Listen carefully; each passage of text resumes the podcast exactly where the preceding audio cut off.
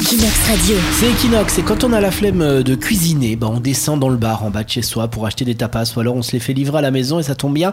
Aujourd'hui c'est la journée internationale de la croquette. Oui, c'est c'est- c'est bien ça, cette spécialité espagnole dont on raffole, que ce soit au jambon, riz, au poulet ou au bœuf.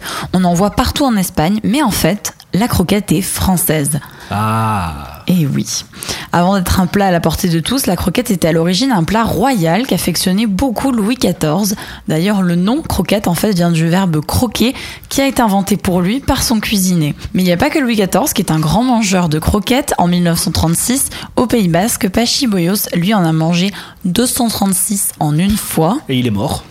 Non, il est bel et bien vivant. Alors comment il s'est pris pour faire ça? Il s'est chargé de livrer des croquettes à domicile. Il n'a pas pu résister. Il a tout, il les a toutes mangées sur le trajet. Bien sûr. Et donc, grâce à cette expérience, il détient le record du monde de la personne en ayant mangé le plus.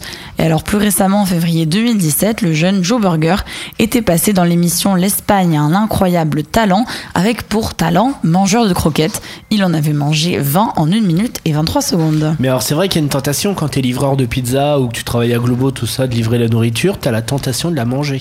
Exactement, faut savoir se souvenir. C'est- T'imagines le livreur, il se fait licencier parce qu'il a mangé toutes les pizzas. Voilà. Bon, en tout cas, bonne croquette partie à tous aujourd'hui pour cette journée mondiale de la croquette. 一気になくす感。